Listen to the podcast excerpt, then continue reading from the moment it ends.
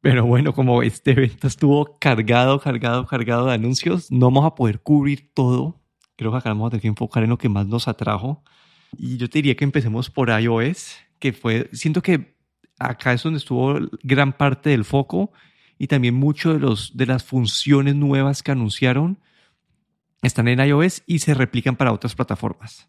Entonces yo quería arrancar por iOS y creo que una de las partes principales que anunciaron fue esta parte que puedes personalizar tu, tu pantalla de inicio y ahorita la puedes personalizar como algo que uno no esperaría de Apple, ¿no? Como que puedes personalizar, puedes cambiar el, el, el, pues el font, puedes cambiar el fondo, puedes, eh, ahorita puedes poner los widgets en la pantalla principal, que son unos widgets con el mismo código que los del reloj. Entonces los programadores van a poder expandir los widgets del reloj a, a que también estén incluidos en, para el lock de iOS. Y, y sí, como que es un, cambio grande a la, a, la, a la, pantalla principal y puedes tener varias pantallas, como que puedes tener, eh, crear varios, sí, varios, sí, varios formatos para diferentes escenarios que se junta un poquito con lo de Focus que ahorita hablamos, pero creo que este, el cambio más grande es eso.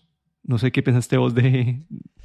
Sí, la, la, pantalla, está la pantalla, la personalización de la pantalla bloqueada, pues fue lo, el plato fuerte, ¿no? Eh, a mí, pues bueno, lo que más me, una de las cosas que más me gustó fue estos widgets, ¿no? Complicaciones del Apple Watch que ahora también están disponibles para el iPhone. Creo que esto puede ser muy útil. Eh, yo sí que soy de los que utilizan bastante la pantalla bloqueada para ver las notificaciones y bueno, con esto pues trae mucha más información y personalización que por ahora solo está disponible para las aplicaciones de, de Apple, pero bueno, yo, vamos a ver, yo creo que todo lo que hay para el Apple Watch va a haber también en, en muy poco tiempo o probablemente cuando el día que, que el iOS lance para todo el mundo, ¿no? Este otoño, ahí vamos a ver pues una tonelada de aplicaciones, ¿no? Con ya soportando este estos widgets o estas complicaciones. Y la verdad es que, bueno, traen un, le dan mucho más utilidad a esa pantalla que siempre había sido tan fija, ¿no? Y tan estática que Apple no había hecho apenas nada en, en años. incluso así especulando, creo que nos deja ver un poco a lo mejor lo que vamos a ver este otoño con el nuevo el iPhone 14, ¿no? Que hay rumores de una pantalla siempre encendida y esto creo que incluso eh, yo creo que lo, lo, deja ver bastante, sobre todo porque una de las cosas que me llamó la atención de estos widgets es que eh, son monocromáticos, eh, no son como widgets en color como pueden ser en el en el Apple Watch, sino que es como una versión monocromática de estos y me da a mí que esto tiene que ver con, con esta pantalla que es siempre encendida que, que se rumorea que va a venir en el iPhone 14. Sí, y acá en conjunto la parte de la pantalla de inicio son las notificaciones que también tuvieron un cambio. Hay un cambio que es que ahorita el método de efecto es que salen de la parte de abajo las notificaciones, que me parece bueno porque como que te queda más cerca al, dedo, donde te toca como que mover hacia la parte de arriba de la pantalla. Y, pero por defecto la eh, las notificaciones ahorita para darle espacio a los widgets en la parte de arriba están agrupadas en la parte de abajo, entonces puedes ver menos notificaciones eh, como de hacia un vistazo. Lo que uno sí puede hacer es volver, cambiar el modo y ponerlo en modo lista, que refleja un poquito más como el, el mecanismo anterior pero esto es un cambio bienvenido a las notificaciones que, he visto hasta ahorita. Sí, otra cosa de las notificaciones que me llamó bastante la atención y me pareció bastante útil es que se pueden incluso ocultar completamente y abajo te escribe en texto pues seis notificaciones o siete notificaciones. Entonces, si es de las personas que está mirando la pantalla bloqueada para ver si hay alguna notificación, ahí simplemente vas a leer en la parte de abajo eh, si hay alguna notificación o si no hay ninguna. Si no hay ninguna, no hace falta ni siquiera interaccionar con el teléfono, ¿no? Entonces, ahí veo una ventaja bastante grande. Sí, y algo que sí me gustó de notificaciones que me pareció muy interesante es que hoy en día, si te estás siguiendo algún tipo de evento que tiene un, un inicio y un final claro, te pueden llegar, o sea, vos pedís un domicilio y te sale, la notificación, tu domicilio ha empezado, eh, están preparando la comida, eh, el, el, chofer está yendo a recoger la comida, el chofer va con cambio a tu casa, el chofer te la entregó. Por favor, entonces ahorita lo que estás haciendo con estos eventos es que puedes ver una, una notificación en vivo que te va mostrando la evolución del proceso. Entonces, para un, no sé, para un partido de fútbol, en vez de que te mande notificaciones con cada, con cada gol, te va mostrando el, marcador todo el tiempo. Para los domicilios, para todo este tipo de cosas que son, que tienen un principio y un fin claro, en vez de recibir mil notificaciones, te pueden mostrarlas como un cuadrito en vivo. Y eso todavía no he podido probar esto, pero me parece algo bastante interesante para, no sé, yo me acordaba que cuando eh, en algún momento tenía las, notificaciones de partidos de fútbol y eran como que en, en, en una hora te llegan como que 80 notificaciones de como que de todo, entonces se volvió un caos, pero no sé, esa, esa parte, no sé si la viste en la, en, en, el, en la llama, que te, no sé, que Sí, la verdad es que mm, eh, bastante, bastante útil. Estas, eh, no sé cómo le llamaban las aplicaciones estas en, en vivo, tienen un nombre, ah, no recuerdo bien, pero me parece que sí, que hay, habrá que ver qué utilidades le dan los desarrolladores, porque yo creo que esto va, va a dar mucho de sí. Em, pusieron el ejemplo de un partido de fútbol, pero, o de, o de un delivery de, de Uber, pero creo que ahí vamos a poder ver la imaginación de los, de los eh, desarrolladores, vamos a ver un montón más de cosas. Sí, vamos a ver qué hacen con eso. Y bueno, creo que ya estas fueron las principales de iOS, tal vez incluyendo algo de iMessage que ahorita en iMessage vas a poder editar y, y, borrar mensajes que has enviado. Creo que están limitados a 15 minutos desde el, desde el, momento de envío y quedan marcados como mensaje editado si lo editas. Pero creo que eso fue como eso y...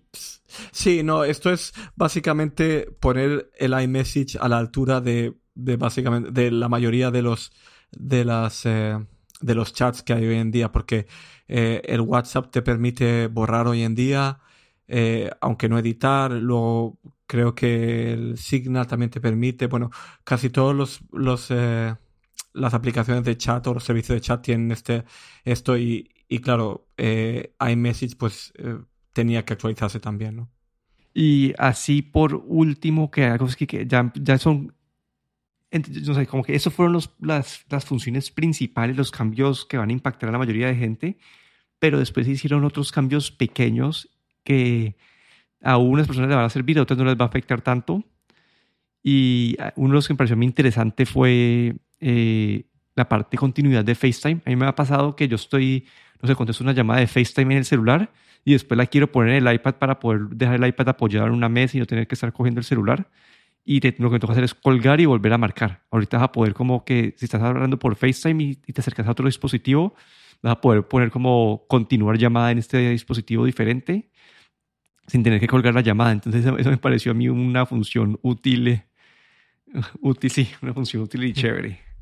A mí otra que me gustó también bastante fue la del dictado, que hoy en día pues cuando estás cuando dictas algo se te queda eh, cuando pones en modo dictado, pues básicamente todo lo que es el, el teclado desaparece, ¿no? Y solo está, aparece esta, esta como dibujito de que estás dictando. Pero con el iOS 16 vas a poder eh, poner, eh, básicamente vas a poder dictar y a la vez que estás dictando vas a poder moverte durante, por el texto, vas a continuar teniendo el teclado y vas a poder corregir lo que has dictado o añadir algo y también, también el dictador puede reconocer incluso los, los eh, símbolos de puntuación eh, por tus pausas y por tu entonación. Y esto me pareció bastante interesante porque a veces yo sí que, bueno, sí que utilizo bastante el dictado. Sí, eh, yo estoy un poquito al revés, como que yo no lo he usado tanto la parte de dictado, pero sí una, son mejoras que ponen ya un poco más a nivel de Google en, esta, en este sentido. Y si hacían falta. A mí así interesante también que por fin activaron el Family Sharing para las fotos. Pues una base de una biblioteca compartida entre, entre miembros de la familia. Y esto hacía falta porque en este momento vos podías, podías hacer sharing, pero solamente podías hacerlo como que enviando una versión de menor calidad de las fotos en la, en la parte que los álbumes compartidos.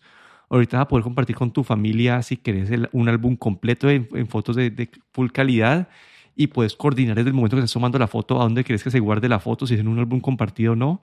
Y tiene varios, varias funciones inteligentes que te ayudan a, a, determinar a dónde guardar estas fotos. No, obviamente no van a ser perfectas, pero creo que era algo que, que hacía falta para las familias en, en iOS. Sí, esto me parece muy interesante porque incluso eh, tienen opciones como que, por ejemplo, si estás con, con tu familia en, la, en, el mismo lugar y detecta la localización, entonces esas fotos pueden ir automáticamente a este álbum compartido de familia. Si, por ejemplo, luego dejas de, estar en la misma localización, lo detecta y no las pone. Bueno, te da opción en la cámara de fotos si quieres directamente poner estas fotos en este álbum familiar. Y la verdad es que va a quitar, va, va, va a ayudar bastante porque normalmente pues eh, nosotros compartimos por el airdrop, por ejemplo, para no perder calidad y bueno, cada vez que vamos a algún sitio tenemos que compartir las fotos. La única pega que le veo a esta a este álbum compartido y es que si alguien hace una modificación en la foto, se comparte esta modificación a todos y esto a veces no me gusta mucho, ¿no? Porque a lo mejor a algún miembro de la familia le gusta las fotos más saturadas y la modifica para poner en Instagram y la satura y luego ese cambio también te va a venir a ti, ¿no? Pero bueno, no es perfecto, pero la verdad es que va a ayudar bastante. Y así otro que mostraron y que bastante que ya he podido probar en el beta es esta parte que podías coger como un personaje o un, un no un personaje, pero sí como un objeto en una foto que está como claramente demarcado, delineado, y dejas como que hundido y es automáticamente saca este objeto de la foto y la puedes como compartir y funciona bastante bien. Eso es más como, lo, veo como para hacer stickers. Me parece algo interesante.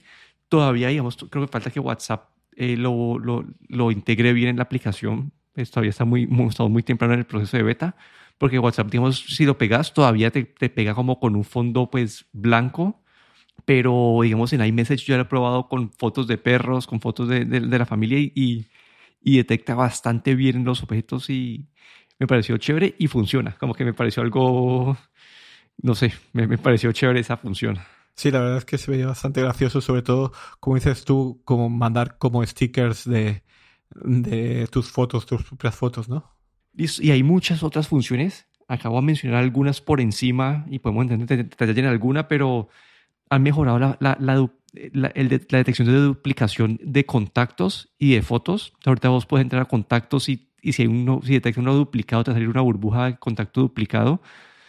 Que yo tenido ese problema antes, que me tocó hacerlo casi que todo manual. Y en las fotos también va a haber una, una opción de, ver, de detectar fotos duplicadas Ahora, si vas, a, si vas a, los settings, puedes ver las claves de los Wi-Fi, que eso, es algo que podías hacer vos en, en Mac, pero en, eh, en iOS no podías. Vas a poder escoger, eso que hablamos hace un par de episodios, ¿no? que, que decía que me tocó replicar el, el Two-Factor Authentication en, eh, en, en, el keychain y, y pues en, eh, en el autenticador que tenía yo.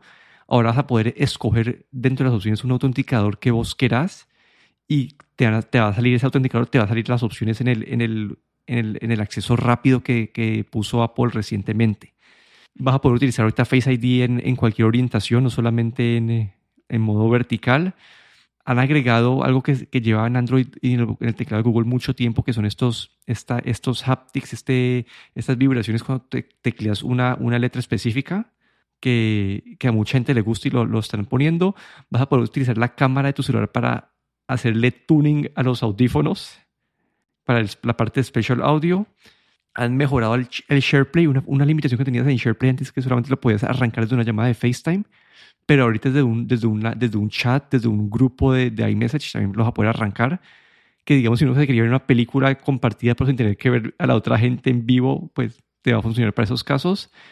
Y lo otro que habíamos mencionado en, en un episodio hace poquito de las claves, que Apple quería eliminar las claves eh, han hecho pues un paso nuevo aquí que van a, implementar esta parte de passkeys que básicamente lo que hace es cuando estás haciendo registrándote o haciendo sign in una página en vez de pedirte que pongas una clave vas a poder generar un, un passkey que va a quedar guardado en tu keychain y tienes que básicamente poder tener uno de tus dispositivos autenticados, es decir, que tener tu iPhone con, con el Face ID o con la clave del iPhone y poder entrar a todas estas páginas sin tener que crear una, una clave en ninguno de estos.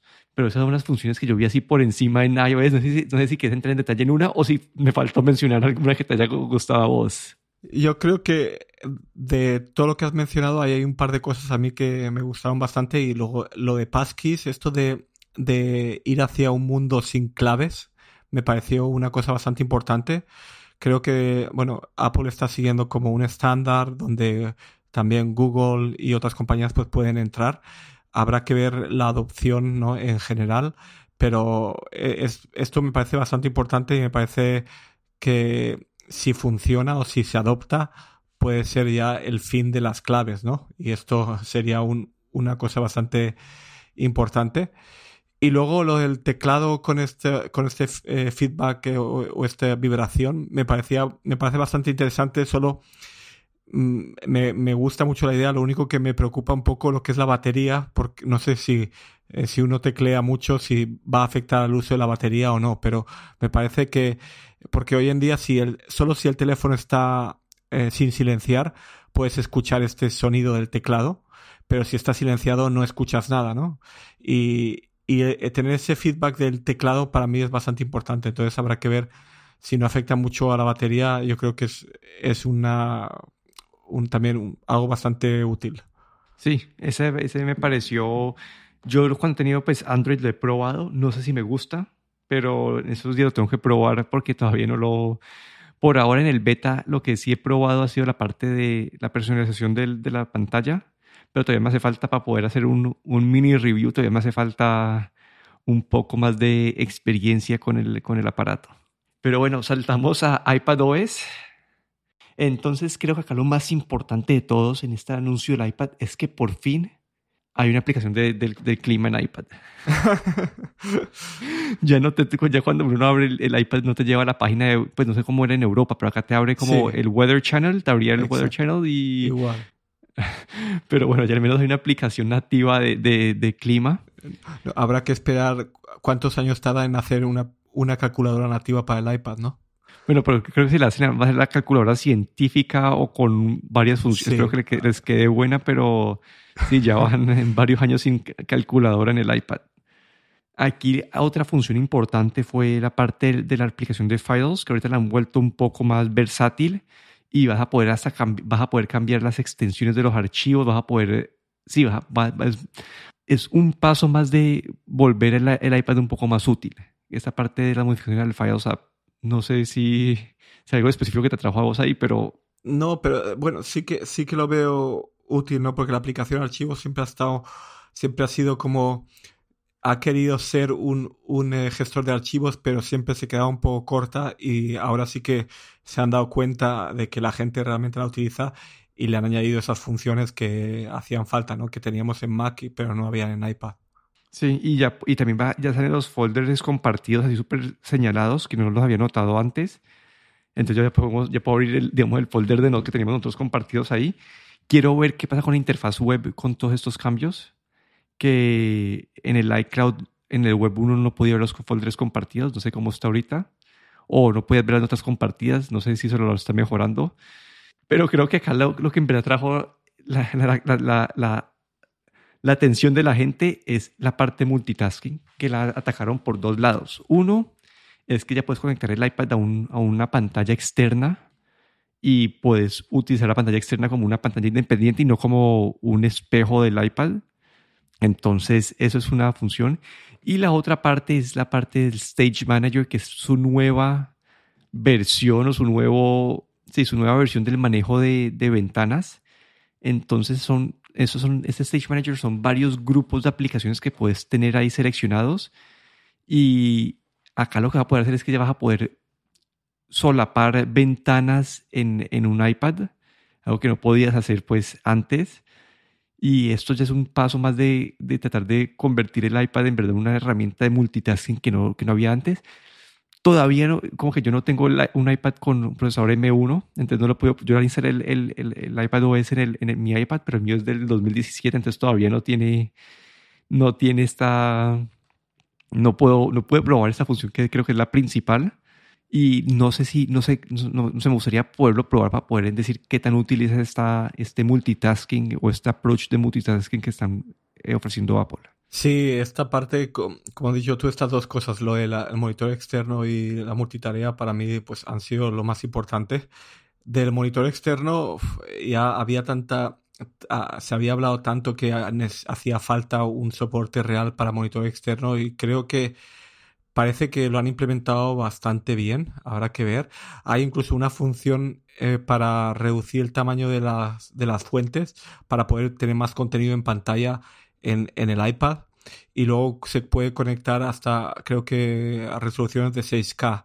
Básicamente soporta hasta su, su monitor de, de 6K de Apple, ¿no?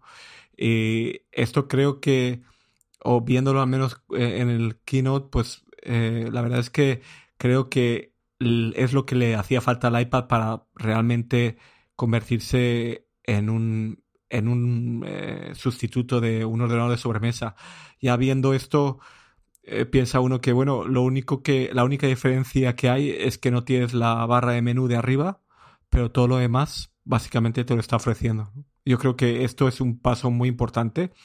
Habrá que ver cómo este Stage Manager que bueno, que tenemos, tienes al lado como una especie de dock al lado en, la, en la parte lateral donde aparecen grupos de ventanas. Habrá que ver cómo es de práctico.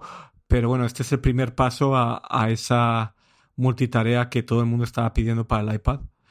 Lo único que, una cosa que me parece un poco extraña es que hay que activar este Stage Manager. No viene por defecto, sino que tienes que, del centro de notificaciones, creo que es, hay que activarlo o desactivarlo. No, no entiendo muy bien por qué no está siempre activo o, o, si podría haber una manera de integrarlo que no haya que activarlo o desactivarlo, sino que fuese más fácil el, el poder cambiar de un modo a otro. Pero por ahora hay que activarlo y desactivarlo. Y, bueno, habrá que ver este Stage Manager también se lanza en macOS, así es que lo vamos a ver en los dos, en las dos plataformas. Habrá que ver cómo es de, de fácil y de útil. Por ahora parece bastante intuitivo. Y, yo creo que una cosa que nos ha dejado a todos un poco, como tú has mencionado también, es que en, solo funciona con iPads con el chip M1.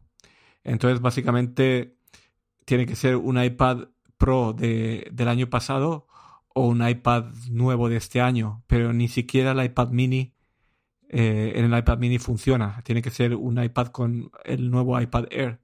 Entonces eso nos está empujando a todos los que tenemos un iPad un poco más antiguo a que si queremos esto tenemos que actualizarnos. Y bueno, habrá que esperar a, bueno, a, ver lo que, lo que sacan, si sacan algún nuevo iPad Pro, porque ya llevamos eh, los iPads que tenemos, los Pro que tenemos son del año pasado. Eh, creo que de principios del año pasado. Entonces esperamos ahí ver unos nuevos iPad Pros este otoño. Pero bueno. Eh, bien, muy bienvenido este Stage Manager y vamos a ver en la práctica qué tal funciona. Sí, hay dos, dos punticos, ¿no? Yo creo que lo tienen apagado por defecto esta función porque te ocupa espacio en la pantalla. Como que en una pantalla de 11 pulgadas de un iPad, tener eso ahí siempre te ocuparía espacio esa es mi, teoría número uno. Y la parte del procesador sí es, la entiendo porque creo que los procesadores antes de Apple eh, tenías bastante limitada la parte de la RAM también. Entonces con este ya, van a poder, uno, pues van a tener más potencia y te están compartiendo la RAM con, con memoria virtual en el, en el disco duro. Y creo que eso es lo que en verdad les permite tener esta, este, este multitarea sin, sin que se estén cerrando las aplicaciones como que todo el tiempo. Entonces, creo que viene por ahí. Y como dice una, algo bienvenido, pero toca probar. Yo creo lo que anunciaron esta semana no va, que, no va a quedar así para cuando salgan en septiembre. yo creo que van a tener cambios y van a iterar sobre eso con, pues, con todo este, con el periodo de beta, con todo el periodo de beta. Sí, em, me acuerdo que fue el año pasado, el otro también, vimos que las betas hubieron bastante cambios, ¿no? En, algunas de, los, de las nuevas funcionalidades, así es que, como dices tú, pues tal vez lo refinen un poco, ¿no? Pero la verdad es que bienvenido y bueno, actualizarse a un iPad con M1. Bueno, en la parte de WatchOS siento que los cambios fueron un poco más pequeños. Anunciaron unas, unas, unas caras nuevas eh, que las notificaciones ahorita te salen, algunas te salen como un título pequeñito, no te ocupan toda la pantalla, que muchas veces antes te salía una, una notificación y te ocupaba pues toda la pantalla del reloj cuando no, era necesario. Eh, ahorita en la parte de, de, fitness, cuando estás en un ejercicio, pues hay unas, hay unas partes que tienen unas pantallas que te dan más información que antes. Lo único que digamos, yo el otro día lo probé nadando Y antes vos tenías que, para quitar la parte de agua, tenías que girar la ruedita. Ahorita ya te toca dejarla presionada, es cambiar un poco el mecanismo, porque ahorita ya con la ruedita pues vas a cambiar entre pantallas de ejercicio. Antes vos con la ruedita en una, pantalla de ejercicio podías cambiar la selección de, de qué métrica estaba coloreada, pero ahorita vas a poder como que hay varias pantallas de información, entonces puedes hacer usar la, ruedita y, y, o el dedo para escoger la pantalla de información que querés. Y hablaron mucho de, para la gente que corre, que mejores métricas para la gente que corre. La parte del gate y todo eso que era, que uno escuchaba que estaban en relojes Garmin antes, han traído estas medidas también al, al, al, hacia el Apple Watch. Sí, la verdad es que eh, sobre todo en la parte de fitness han, yo creo que han mejorado bastante la aplicación de fitness que eh, tienes ahí zonas de para cuando vas a correr pues que controlar tu, tu pulsaciones, ¿no? La zona de, del heart rate, de las pulsaciones de corazón. Eh, las, la parte de, fitness, ahí ha habido pues un buen rediseño. Y lo, lo, de las notificaciones me ha parecido bastante también curioso o útil, ¿no? El, el que no te ocupe cuando si, si te llega una notificación y mueves el, el, reloj, como te aparece a pantalla completa y tienes como que, que quitarla o eliminar la pantalla, ¿no? Es como a veces un poco intrusivas. Y luego la parte de, monitorización de sueño, que ahí sí que también ha habido una mejora en la aplicación y parece que ahora pues va a poder medirte fase REM y bueno, otros, mm, otras partes del sueño que habrá que ver también cómo de precisa es la aplicación porque no sé, yo nunca he confiado mucho en, en estas aplicaciones de medición de, fases de sueño, pero bueno, eh, por lo menos ahí ha, habido alguna mejora. No sé si, si esto también eh, apunta hacia el nuevo Apple Watch, que a lo mejor tiene algún, algún sensor más o algo más para, para hacer esta parte de, sueño de la monitorización del sueño un poco más efectiva. Sí, a mí la parte del sleep tracking yo usaba apps terceros para medir esa parte un poquito mejor porque la Apple era súper básica, como que es como timing, eh, ni siquiera te dicen tiempo de dormido, sino que te dicen como que tiempo en cama, una cosa así te lo llaman, pero, pero sí, son mejoras bienvenidas todas estas, pero una vez fueron, siento que estas fueron mucho más iteraciones pequeñas en el WatchOS que cambios así gigantescos. Sí, realmente en el sistema operativo en sí no ha habido un cambio grande. Han sido más, que nada, bueno, las notificaciones y lo demás han sido aplicaciones solo. Sí, y creo que en el sistema operativo donde hubo como menos cambios, creo que fue macOS, que la verdad no vi ninguno así que diga, uy, cambiaron algo. Fue como hicimos, metieron el Stage Manager aquí también.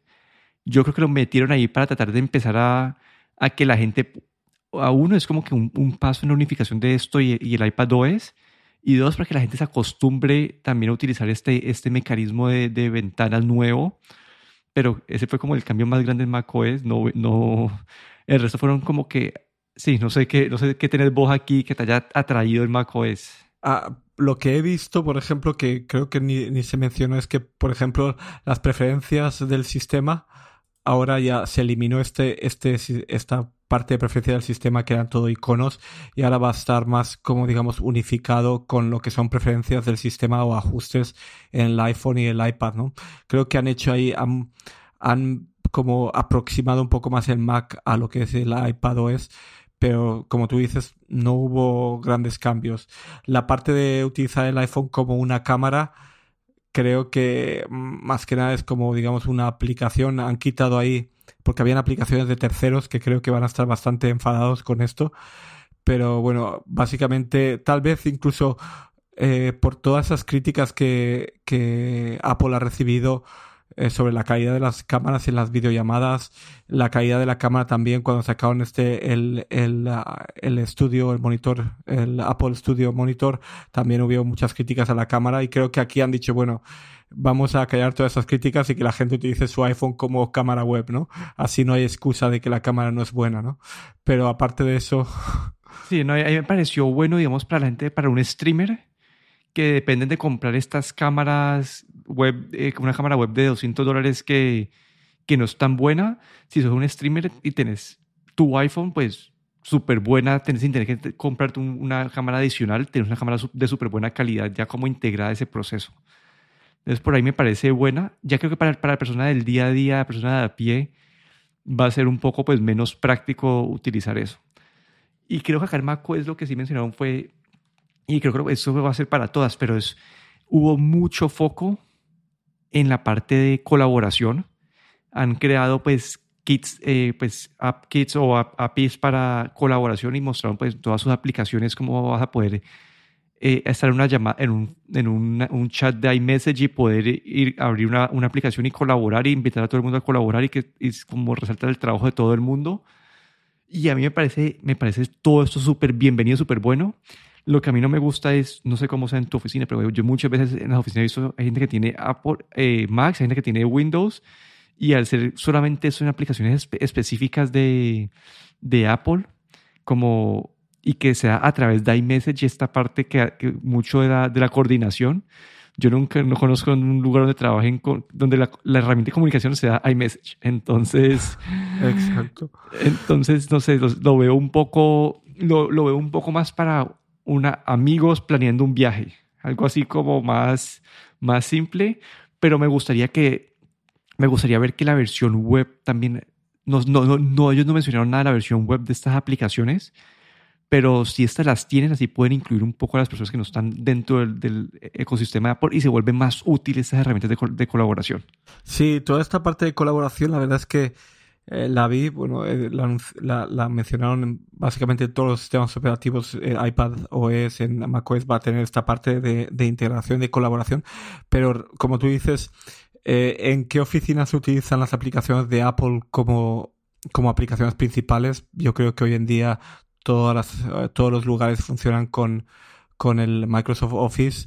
Entonces, eh, no sé, a lo mejor internamente dentro de Apple les parece muy útil, pero eh, muy poco, yo creo que no se utiliza mucho, pero, pero bueno, está bienvenido, es para ponerlo a la par con, con lo que es Office y otras herramientas de colaboración, pero tampoco yo creo que sea algo que utilice mucha gente. Sí, igual que esa aplicación que mencionaron que va a ser futura, la de Freeform, que es como un, un canvas o un tablero enorme donde toda persona puede hacer su super trabajito en su propia parte del tablero y puedes ver, eh, verlo y utilizarlo en, tiempo real con otras personas.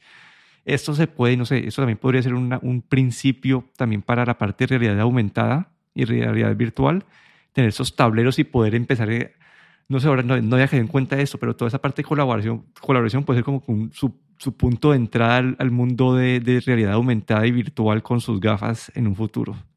Listo. Ah, yo creo que acá el, el, el, anuncio creo que más impresionante de todos para mí fue la parte de CarPlay, que usualmente conocemos CarPlay como esta, este mini sistema operativo que se abre pues, en, en, en algunos carros que que tiene aplicaciones pues, de, de, tu iPhone ahí que puedes utilizar, digamos el Waze, el Google Maps, eh, los Apple Maps, música, Spotify, pero ahorita Apple quiere tomarse todo. Hoy en día que muchos de los carros pues, son puras pantallas digitales y creo que acá en el podcast hemos hablado algunas veces de, los, de esos carros nuevos, conceptos, que ah, no sabía un Mercedes que tenía una pantalla que iba de lado a lado y Apple se quiere tomar todo esto ellos quieren poder conectar y controlar el aire acondicionado del carro, ver los taquímetros del velocímetro, todo, eh, poderlo controlar y que vos lo puedas personalizar también de ciertas maneras. Y no sé, me pareció como que, uno, esto es como que la primera muestra de lo que Apple piensa y cuál es su concepto para los carros. Y no sé qué, no sé qué te parece este anuncio a vos o... Wow, a mí me, me pareció una pasada. Cuando lo vi me pareció alucinante. Lo que no sé, eh, anunciaron que, bueno, que un, una serie de, de marcas que van a colaborar, que van a básicamente a sacar o, a, soportar este CarPlay, que eh, si bien entendí, los coches que soporten este, este nuevo CarPlay van a salir a finales del 2023, entendí, a finales del año que viene. Entonces, no es algo que vamos a ver inmediatamente. Yo creo que los coches, eh, lo que son los, eh, las compañías de automóviles tardan mucho en, implementar estos cambios.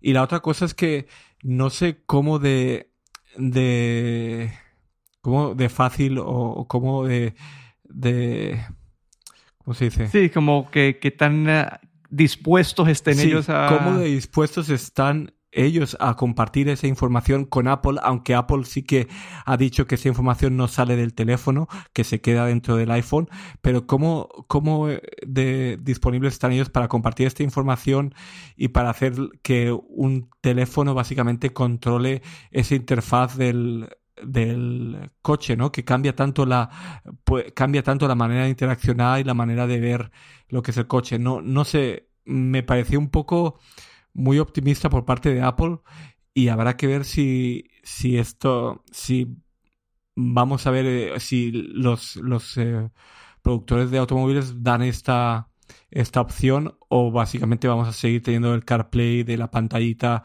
pequeña, ¿no? Habrá que ver, me pareció alucinante lo que sacaron, esas pantallas con, podrías incluso eh, cambiar lo que es la apariencia del cuenta kilómetros, de cuenta revoluciones. Bueno, la verdad es que mm, muy bonito, pero habrá que ver que, de esa parte que se convierte en realidad y que se queda en el tintero, ¿no? Sí, yo ahí, como decimos, también estoy dividido, como que yo, marca de carro, quiero tener como que mi, mi, mi filosofía de diseño incluido en esta parte ¿por qué le daría o permitiría a otra marca hacer, eh, meterse aquí? Lo entiendo, como que entiendo por qué no estarían dispuestos a eso, que me parece bueno, ¿no? Que las, esas compañías de carros no son, famosamente no son muy buenas en software. Entonces, yo como me lo imagino, que la compañía de carros diseña como que el, el, el valor de efecto del tablero utilizando, montando todo eso encima de, de, de este CarPlay y cuando un usuario de ese carro eh, tenga un iPhone, pueda acceder y modificar y, que se aplique y que se, y que se acomode todo el tablero a sus necesidades, a sus gustos, etc. Entonces, ¿qué le está haciendo esto? Si Apple trabaja con los, pues, con los fabricantes de carros, ellos se pueden asegurar de tener todos los inputs necesarios para, para, que, sí, para que el tablero funcione bien y básicamente les están haciendo, les están subsidiando de cierta manera el desarrollo del software a las, a las compañías de carros. Y entonces, no sé, siento que puede ser bueno, pero no sé, como que lo veo como decir, pues no sé qué tan dispuestos estén ellos a aceptar esta, esta ayuda de, de, terceros, pero...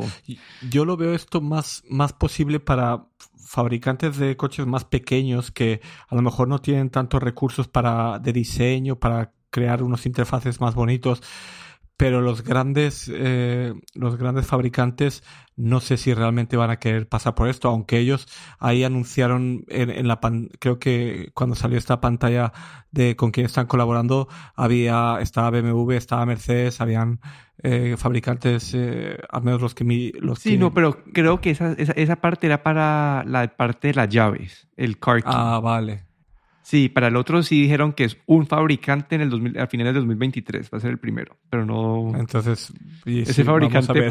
sí, ese fabricante puede ser el mismo Apple. Eh, también puede ser, también. y bueno, y por último, un anuncio que no fue de software, el nuevo MacBook Air, que ha sido completamente rediseñado y creo que este es el primer diseño del MacBook Air que, que toma en cuenta pues, los chips de Apple y este va a tener el, chip M2 de Apple, así por decir por encima. Es básicamente 15% más rápido que el M1. En verdad no es así que la gran mejora. Y que va, y bueno, la parte gráfica sí es 40% más rápida y que va a aguantar hasta 24 GB de RAM. Pero este va a ser la base de, de los MacBook Pros y de, todos los Pro. Eh, yo creo que a partir de este año vamos a empezar a ver todas esas actualizaciones con el M2 Pro, etcétera y este me pareció bastante bonito el diseño, como que otra vez acá trajeron el notch, agrandaron la pantalla, redujeron el tamaño del cuerpo, eh, le pusieron MagSafe. Entonces, en general se ve, no sé, un, computador bastante bueno y lo que me parece un poco difícil es que acá se ve el, el impacto de la inflación. Básicamente han mantenido el MacBook Air actual en 999 dólares, que creo, creo que cuesta ahorita y si introdujeron este creo que a 1.300 dólares. 1.199 más ah, impuestos. Ah, no, 1.200, sí, hay 1.200, entonces ahí se ve el impacto de la inflación, pero pues para una, un 15% de mejora de procesamiento, en verdad lo que estás adquiriendo ahí con la, con la diferencia es el, el diseño nuevo Entonces, y el M1 todavía es bastante bueno. Entonces no es, no es un computador malo a 999 dólares el, el MacBook Air de M1. Sí, la verdad es que el, el diseño del nuevo MacBook pues está ya marcado por ese diseño que vimos en los MacBook Pro, ¿no? Pero más delgadito. La pantalla con el notch, que ahora parece que se ha convertido, esta pestaña se ha convertido en, en eh, una insignia también de los, de los uh, computadores de Apple. Y a mí lo que, digamos, menos me gustó es el precio, como tú dices. En Europa, con impuestos incluidos, son casi, o son 1.500 euros en arriba, dependiendo del país. 1.559 en Finlandia me parece eh, bastante caro, honestamente. Eh, como tú dices, pues la inflación ha subido y, han decidido no, no, hacer como han hecho otros años, que básicamente el nuevo modelo reemplazaba al anterior y se mantenía el mismo precio, sino que vemos aquí una subida de 200 dólares o 200 euros en, en, en el modelo básico. Y luego este procesador M2 que que es un poco más rápido, como tú dices, eh, mejores gráficos, pero tampoco es un cambio muy grande. Y, la gente que, digamos que la gente que tiene un MacBook Air con M1, pues no tiene ni que pensar en, porque no vale la pena actualizarse, ¿no? La gente que no tiene un MacBook Air eh, con procesador de Apple, pues, pues bueno, es una nueva, es una nueva opción, pero lo veo un, un poco caro, ¿no? Para, para va a, a quien va dirigido estos MacBook estos MacBook Air. Y si ves un, MacBook eh, Pro de los nuevos, pues si lo comparas con el, con el nuevo MacBook Air, el que tiene 10 núcleos de gráfica, está, el precio ya empieza a estar bastante parecido, ¿no? Ya te, puedes pensar dos veces qué, prefieres hacer. Pero bueno, eh, el rediseño, pues ya sabemos que va a ser los próximos años vamos a tener este, este va a ser el diseño de eh, que se va a quedar, ¿no? Y la verdad es que está bien, no sé, habrá que verlo también en persona cómo se siente de delgado. Este, son creo que son 1.15 centímetros o una cosa así, ¿no? Habrá que ver cómo se siente cuando uno lo tiene en la mano. Sí, y aquí lo más confuso que me pareció a mí fue la actualización del MacBook Pro de 13 pulgadas que básicamente es peor que el MacBook Air en todo, menos el hecho de que tiene una batería un poquito más grande y que tiene un sistema activo de ventilación, entonces va a poder, va a tener aguantar unas cargas sostenidas de procesamiento más altas que el otro. Pero no sé, ya como que si, estás, es un factor importante para vos, como que creo que es, uno ya consideraría el, el, el, el no sé, el MacBook Pro de 14 pulgadas, no sé. Sí, yo no entendí para nada por qué hicieron esto. Yo creo que ese, ese MacBook Pro de 13 pulgadas se debería eliminar ya, esa, ese touch bar se debería eliminar también. No sé por qué lo mantienen ahí. debe ser que hay como un grupo de usuarios que son super fans del, del touch bar y quieren, quieren eh, tenerlo ahí. Pero honestamente yo creo que no sé ni por qué lo han puesto. Sí, ese fue el que yo, yo vi y Sí, no sé, como que queda como en un espacio, un espacio en, la, no sé, como en, la, en el lineup como un poco extraño. Así por decirlo, como que uno comparable con el MacBook Pro de 14, como que con, con 16 GB de RAM y 512 de disco duro, te cuesta 1700 y por 300 más ya podrías tener el MacBook Pro de 14 que te, que te da pantalla más grande y te da el procesador, pues un procesador Pro. Entonces ya por esa, esa diferencia como, no sé, yo ya estaría, no sé, me parece que quedó ese un poco extraño que mantenga ese computador ahí. No, a menos que hubieran bajado el precio o algo así, pero no, no, no hicieron eso tampoco. Pero bueno, no sé si tienes, se nos escapó algo o... No, no, todo. Creo que pero, ha sido un buen review. Sí, creo que han habido mil mejoras más, pequeñas en diferentes aspectos de los sistemas operativos que no, que no hemos no hemos podido cubrir aquí porque era, pues, eran demasiadas. Pero este fue nuestro repaso del WWDC 2022. Aquí me despido, Daniel Dorronsoro. Y aquí Guillermo Ferrero.